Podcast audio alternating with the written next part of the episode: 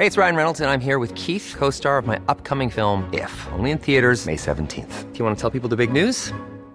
All right, I'll do it. Sign up now and you'll get unlimited for $15 a month in six months of Paramount Plus Essential Plan on us. Mintmobile.com slash switch. Upfront payment of $45 equivalent to $15 per month. Unlimited over 40 gigabytes per month. Face lower speeds. Videos at 480p. Active Mint customers by 531.24 get six months of Paramount Plus Essential Plan. Auto renews after six months. Offer ends May 31st, 2024. Separate Paramount Plus registration required. Terms and conditions apply if rated PG. Ever catch yourself eating the same flavorless dinner three days in a row? Dreaming of something better? Well, HelloFresh is your guilt-free dream come true, baby. It's me, Keke Palmer. Let's wake up those taste buds with hot, juicy pecan-crusted chicken or garlic butter shrimp scampi. Mm. Hello Fresh. Stop dreaming of all the delicious possibilities and dig in at HelloFresh.com. Let's get this dinner party started.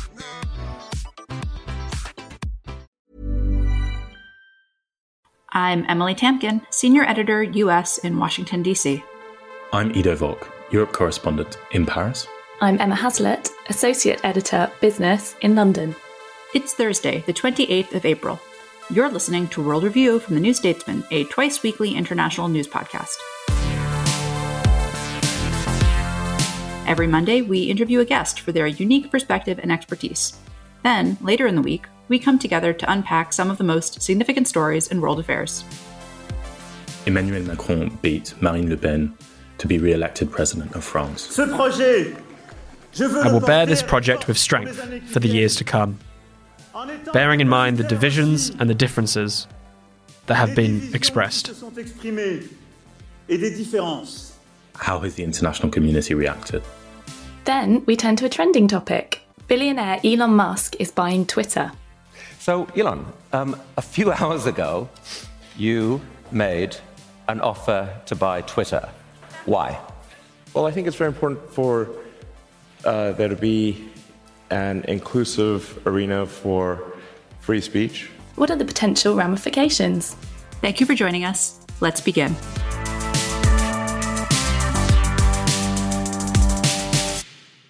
All right, Emma, is this your World Review debut? I'm so excited to well, be welcome. We are delighted, delighted to have you, and we are going to turn to your business expertise in just a moment. Um, but first, listeners, if you have not been, or if you did not listen to Ido's pop-up podcast, France Elects, on the French election, you should go back and listen to the most recent one, in which he unpacks the election results. But Ido, for listeners who haven't done that and are not going to do that, um, briefly, you said at the top there Macron won. Can you just give us a two sentence summary of Sunday's second round? Yeah, so once again, Macron faced the far right leader Marine Le Pen in the second round. He had already beaten her in 2017, and this time there was the same matchup. And in the end, he won by a smaller margin than in 2017, but still a fairly convincing margin. So he won with 58% of the vote compared to 66 five years ago but that means that he's become the first French president to be re-elected for 20 years, so since 2002, and the first for I think over 50 to be re-elected while he holds a parliamentary majority, and it's always been a he, unfortunately. So combined with the increasing criticism that Germany, in particular, is coming under for its stance on weapons to Ukraine and on Russia's invasion of Ukraine, uh, this kind of puts Macron in quite a good stead as basically the de facto leader of Europe and, and one of Europe's most experienced uh, statesmen, certainly one of the most experienced of a big EU country. As you say, there were many immediately after he won who sort of said, well, he's the new the new de facto leader of Europe. What were some of the reactions throughout Europe to his his reelection? Basically universal relief because Le Pen would have marked such a drastic change of course, and for most European countries, I think an unwelcome change of course. And so the fact that Macron was was re-elected, and you know we broadly know who he is. He's got liberal, pro-European positions which appeal to the majority of European countries.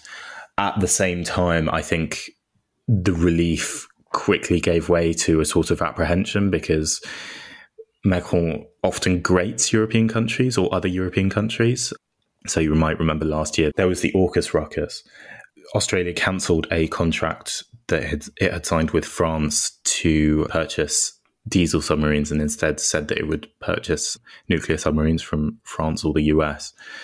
And many European countries resented being dragged into that by Macron at the time because they said, "Well, you know, what have what have we got to do with this? It's not our they're not our contracts. We don't really have a direct interest here." And Macron tried to make it a European issue, and many countries resented that. And I think the kind of that that's just an example of how how Macron was sometimes grated with other leaders, and so the the kind of relief that he's not Le Pen, I think, will quite quickly fade into well, we, we will see more tensions emerge if, if Macron is not sincere about changing his style, which has often been criticized as quite high handed and somewhat out of touch. I think that there was a similar dynamic here in the US with Washington, where on the one hand, uh, the Biden administration, certainly most of policymakers in DC, really did not want a Le Pen presidency, especially not right now. They did not need a person who is quite EU skeptical, has been quite critical of NATO, who has expressed you know support for admiration for Putin. They did they just didn't need that person to be president of France right now, and so I think there was relief. On the other hand, Macron has not always uh, gotten along so well with everyone here in Washington. You know, there was the the NATO is brain dead comment. There's the oh we need to fortify our own European security, and I think even when Macron and certain uh, leaders in Washington are aligned, right? Like I think most transatlanticists here would say that they agreed that Europe should do more to take care of its own security. Sometimes the way in which he expresses it rubs rubs some in DC the wrong way. So I, I, do, I do think that we'll see something similar, and it will be interesting to see whether he recalibrates his posture toward the U.S. in term two. One specific leader I wanted to ask you about, European leader I wanted to ask you about before letting Emma have a say on this, if she'd like, is Scholz there's always a lot of attention paid to the relationship between the leader of France and the leader of Germany. Scholz was obviously elected toward the end of Macron's first term. Now we're a little bit into Scholz's term, kicking off Macron term two. What do you think that that dynamic duo will have in store for us? So French presidents always make their first visit upon taking office to Berlin, and Macron is very much a, a kind of enthusiastic proponent of the Franco-German relationship, or as they as they call it in France, somewhat romantically, um, le couple franco-allemand, the Franco-German couple, which apparently they don't call that in Germany, which gives you an idea of perhaps how how one-sided the, the couple really is. But clearly, Macron has long had ambitions to to change Europe, to deepen integration. So a particular success was the mutualized debt that was agreed in the summer of 2020 to, to finance the recovery from the COVID pandemic, which had been something that Germany, under its previous chancellor, uh, Angela Merkel, had long resisted. And Macron managed to convince Merkel to, to take on mutualized debt, which was spoken by some as the, as the EU's Hamiltonian moment. I would suspect that there are ambitions to use the Ukrainian crisis to provide similar impetus for some of the ambitions that Macron has has long had. So I'm thinking in particular of more integration on, on defense and a stronger European defense to achieve what Macron has called um, European strategic autonomy, which basically means uh, an EU better able to act independently at times uh, of of the US and of um, of its other rivals, and to kind of assert its its own weight geopolitically. And I think for many EU member states that was a difficult sell for a very long time, but clearly the Ukrainian crisis and the invasion of Ukraine have completely changed the calculus on that, um, and they've they've made the more reticent member states, I think, realize that the world we live in now is different to the world that we lived in on the 23rd of February. And and I think that will help build momentum for, for things to change in the direction that Macron has has long argued for. And I think if if he succeeds, it will be a very similar dynamic to how he managed to convince the EU to take on. I mean, it was you know it was it was a project and an, an idea I think primarily pushed by France, the mutualized debt. Basically, it was Macron's long-standing ideas being put into practice because of a crisis. And if he succeeds on this kind of greater integration, in particular on defence, it will be a, a, similar dynamic, something that he's long argued for, that many member states were reluctant to push forward. And then a crisis, meaning that the ideas that he has long supported, reticent member states are finally convinced to put ideas that he has long supported into practice. Emma, is there anything that you wanted to to say on this segment. I literally have one question, and it's Yeah, for good, Ido. okay. And that is like, how many more times is Marine Le Pen going to run? Because she's done it three times and failed. I know she was close this time, but she still failed. Like, is she just going to give up? Yeah, I mean, her dad ran for ran for election five times. For much of it, that was um, when presidents had seven year terms. So, if she really wants to, she's still got a bit of mileage in her left. Um, Le Pen has done something really, really impressive politically. Essentially, she has convinced large swathes of formerly left wing voters to back her. And you can see this if you look at a map of her support. The bulk of it is in the northern parts of France, these kind of ex industrial areas which have been depressed for, for a long time and have kind of been the, you know, that that is the kind of equivalent to, to the, the Rust Belt in the US or the deindustrialized parts of, of, of England in the UK, um, these kind of you know, we, we call them left behind areas, right? And she has appealed to to the voters in those areas with an economic program of higher higher welfare, um, protectionism, as well as um, harsh anti-immigration politics. But it is not clear to me that another candidate of the radical right will be able to achieve the same feat, and that's because most of her rivals on the radical right belong to the southern wing of the nationalist right, which is much more petit bourgeois, much more economically liberal. These are people like Zemmour or like Marion Maréchal Le Pen, Marine Le Pen's niece, Marine Le Pen's niece, and these these are people who uh, who who belong to the southern wing of the I mean, the, kind of broadly the, the the wing of the nationalist right, which is rooted in the south rather than the north. And if one of those people were to take over the the mantle of the leader of the far right, it's not clear to me that they'd be able to succeed in uniting both their core constituency in the south of France or the, the southern half of France, as well as the voters that Marine Le Pen um, has appealed to, in particular in the north. And that, that's a very long winded way of saying I think the hard right, Le Pen's far right, will be thinking very hard about how it is that they get from 42 to, to 51% and whether someone other than Le Pen, I mean, clearly there'll be pretenders to her crown, but whether someone other than Le Pen can, can manage that is a very, very open question, I think. So great to hear that it's passing on to the next generation, though, Yeah, I mean- potentially.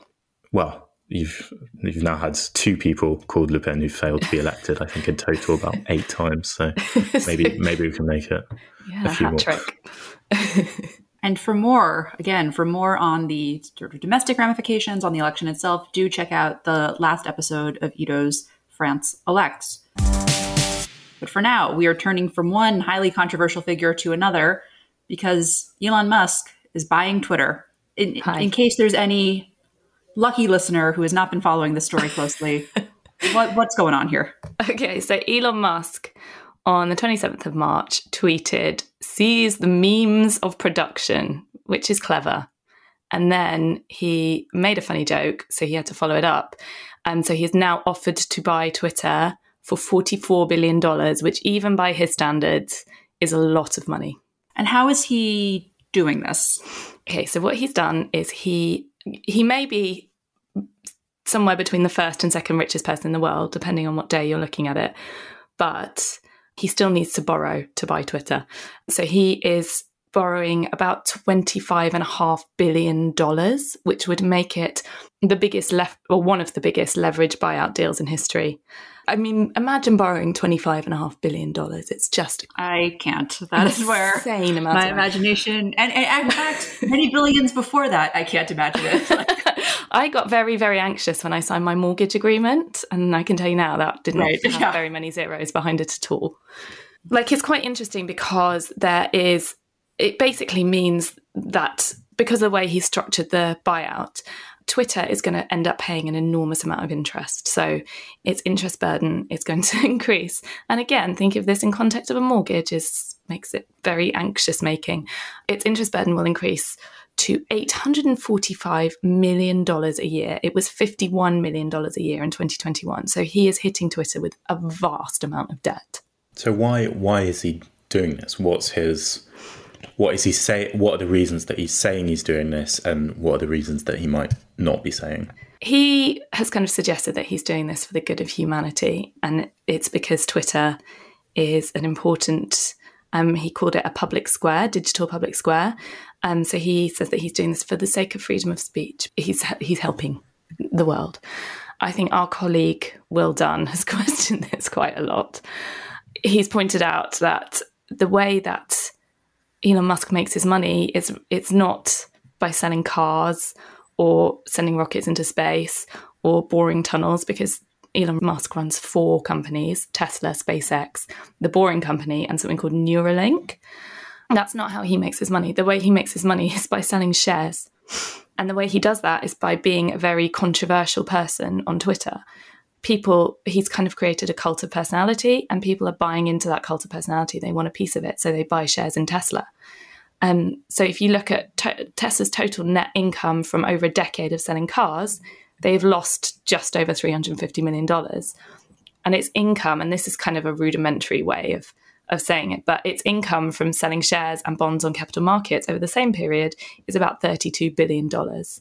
And of course, all that money hasn't gone straight into Musk's pocket, but you know, it still increased his net worth massively. So basically, he's positioned himself as a free speech absolutist um, mm-hmm. But he also tweeted basically free speech means no more censorship than the law, which will have interesting implications should this actually be completed because there are some countries in which censorship is very strict, right? So we're going to see how this is going to play out in, I don't know, in India, for example. Here mm-hmm. in the United States, Twitter employees are already reportedly expressing anxiety that Musk is going to I mean, he's already doing it, right? He's sort of tweeting at these right wing figures saying, like, oh, interesting, that employee sounds bad. Um, and so Twitter yeah. employees are are understandably nervous about this. And, and I don't want to make it sound like Twitter as it is now is like this this wonderful experience to be on, but I just think that it could always the, the terms of engagement on a social media site and, and what made the site the platform that Musk wanted to buy in the first place, they can always get worse. Yeah. But how do you think this is this is going to go? Well, if you look at, I mean, uh, Elon Musk says that he loves free speech, and that's really great for him. But he, you know, if you look at his behaviour, it doesn't necessarily bear out. So he's criticised his media coverage. He's called BBC and New York Times coverage fake and staged. That doesn't sound like a free speech lover to me. He's also asked Tesla owners, certain Tesla owners, to sign NDAs. Again, it's not like a huge signal of loving free speech. That. So you know, there is an argument that this isn't about free speech at all, that this is about having control over his biggest marketing platform. I mean, Tesla spends zero dollars a year on marketing and on advertising. Other car manufacturers spend $35 billion a year. So it's, he's just basically owning a big marketing platform. If we take him at his word and, and assume that he really is buying Twitter uh, for the good of free speech, for humanity, and to, to increase free speech on the internet, I, am just wondering what your thoughts are on how he would actually implement that. And I, I ask basically because social media platforms have content moderation policies for like moral reasons and also for financial reasons. And like you can remove all content moderation if you want to and just allow complete free for all, but generally advertisers aren't huge fans of that and then you end up with an unviable business or other or i suppose perhaps a business financed by the most unsavory parts of society and of, of the internet mm-hmm. or you have to implement some sort of content moderation and then you have to decide where the line is. And and so if he's really doing this for free speech how do we expect the functioning of twitter to, to change? It's a really good question. And um, my answer is that I've got absolutely no idea, Ido, because Twitter makes most of its money from advertising. Musk seems to be really into the idea of its subscription model, which is $3 a month, I think. And you get all kinds of things. And he wants to give people who pay that money a blue tick, which means they're verified, which means they're more important than the other people in his eyes. If you look at how subscription based businesses are going at the moment, Netflix, for instance, if they're not going brilliantly, a lot of them are losing subscribers because people are looking at the cost of living and they're saying, right, what can I lose? So, really, it would make sense to him to focus on advertising. But as you say, if you suddenly allow a load of trolls and abuse on a platform like that, you're going to lose advertisers. It almost is like he hasn't thought this through, but I don't want to throw around accusations right, right. And just, just to get this right, so either not that much changes or uh, stuff does change and he turns Twitter into Gab. But then, you know, it's a really quick way and efficient way Gab of losing just- a big, big chunk Gab of. was, just for anyone who's not familiar, Gab is a is a far right social media platform. So either not that much changes on Twitter or he turns Twitter into Gab and it's a really efficient way of losing a big chunk of $50 billion. Is that roughly right? I mean, it sounds like that. I, one thing to really kind of take into account, right, is that his other main company is Tesla. And Tesla makes about half its cars and it generates about a quarter of its sales in China. China does not like Twitter very much because it gives a lot of dissidents accounts, it lets them say whatever they want, and it allows people to criticize its government quite happily and in the open. So there is a risk that he could give some concessions to the Chinese government. That would be a real concern. So there have been some suggestions that, for instance, it would allow its kind of troll farms to be more active on Twitter. But, you know, it's very hard to say. Maybe he really does have some good ideas, but it's it's you know, I feel like Twitter have spent a lot of time really trying to figure out how to balance things. So it's it's just incredibly difficult to say what he's going to do and what his plan is. And I don't want to throw around accusations, but does he actually have a plan? That is the real question. Well, that is one that we will we will have to keep watching uh, to find out. Wherever you are in the world, If you're interested in global affairs, you can subscribe to The New Statesman in digital, in print, or both from as little as £1 a week. That's 12 weeks for just £12. that's one euro a week in Europe and just two dollars a week in America. Just go to www.newstatesman.com slash podcast offer.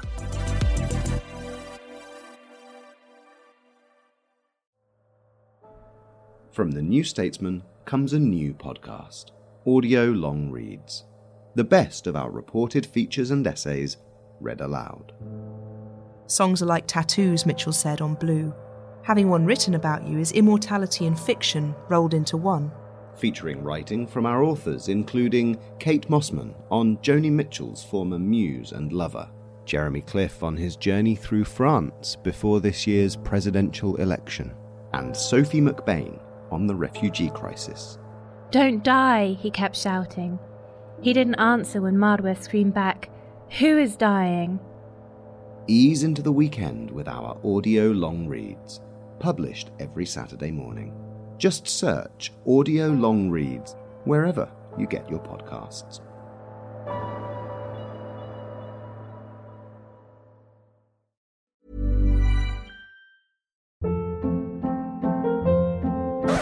Hold up. What was that? Boring. No flavor. That was as bad as those leftovers you ate all week. Keke Palmer here, and it's time to say hello to something fresh and guilt-free. Hello Fresh. Jazz up dinner with pecan-crusted chicken or garlic butter shrimp scampi. Now that's music to my mouth. Hello Fresh. Let's get this dinner party started. Discover all the delicious possibilities at hellofresh.com.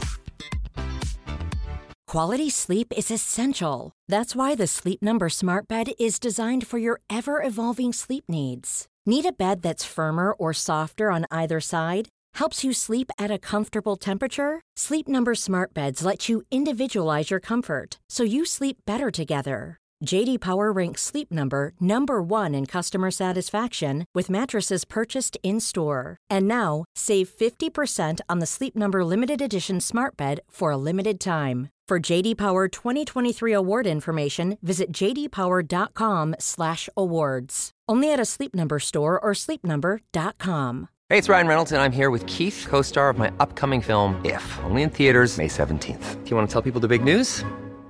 All right, I'll do it. Sign up now and you'll get unlimited for $15 a month in six months of Paramount Plus Essential Plan on us. Mintmobile.com slash switch. Upfront payment of $45 equivalent to $15 per month. Unlimited over 40 gigabytes per month. Face lower speeds. Videos at 480p. Active Mint customers by 531.24 get six months of Paramount Plus Essential Plan. Auto renews after six months. Offer ends May 31st, 2024. Separate Paramount Plus registration required. Terms and conditions apply if rated PG.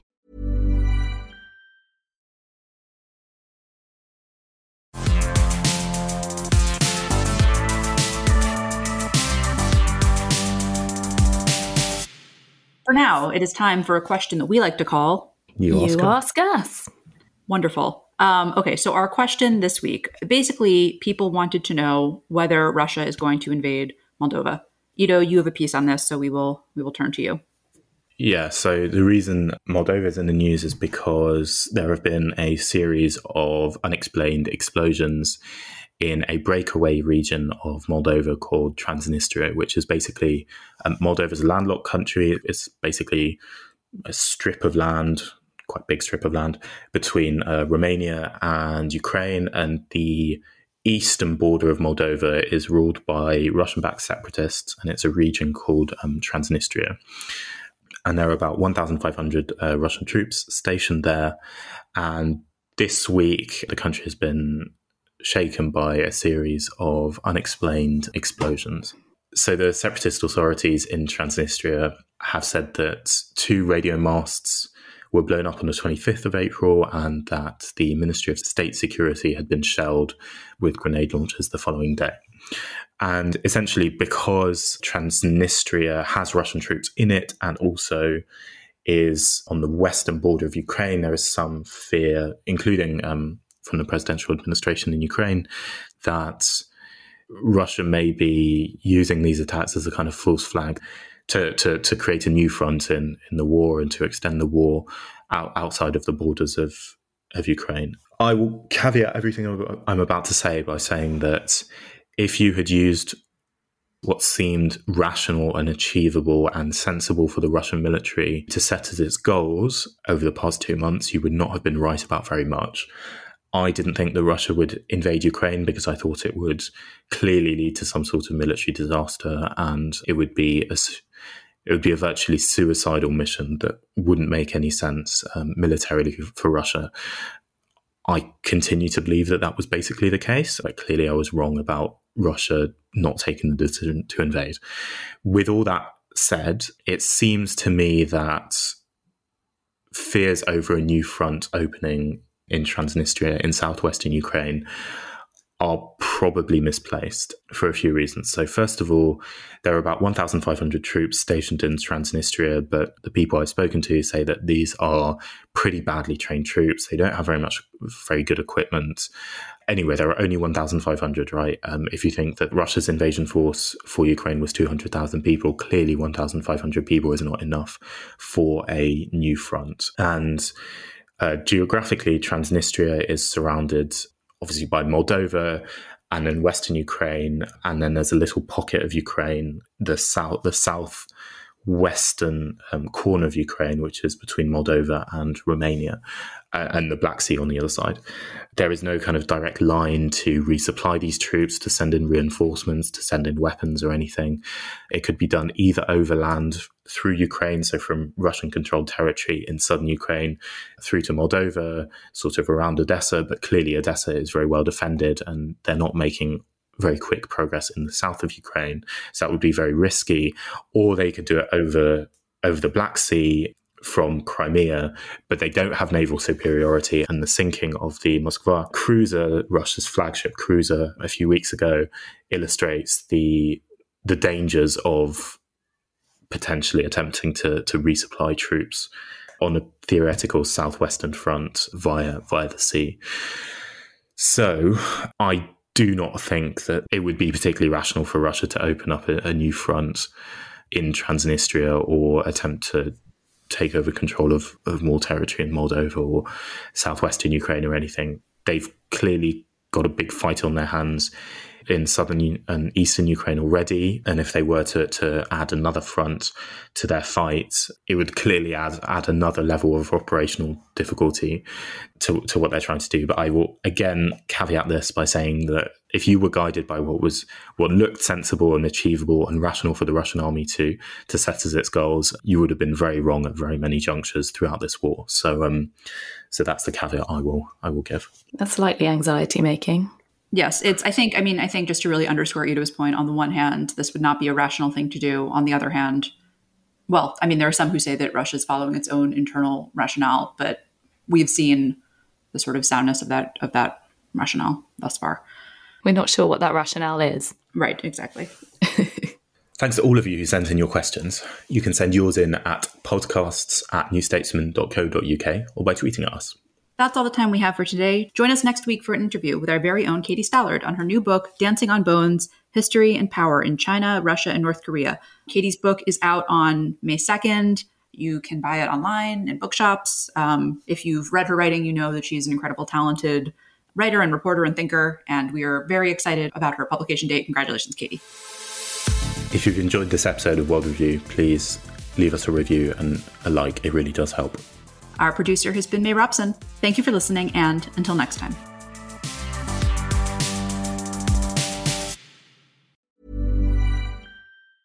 Ever catch yourself eating the same flavorless dinner three days in a row? Dreaming of something better? Well, HelloFresh is your guilt free dream come true, baby. It's me, Keke Palmer. Let's wake up those taste buds with hot, juicy pecan crusted chicken or garlic butter shrimp scampi. Mm. Hello Fresh. Stop dreaming of all the delicious possibilities and dig in at HelloFresh.com. Let's get this dinner party started.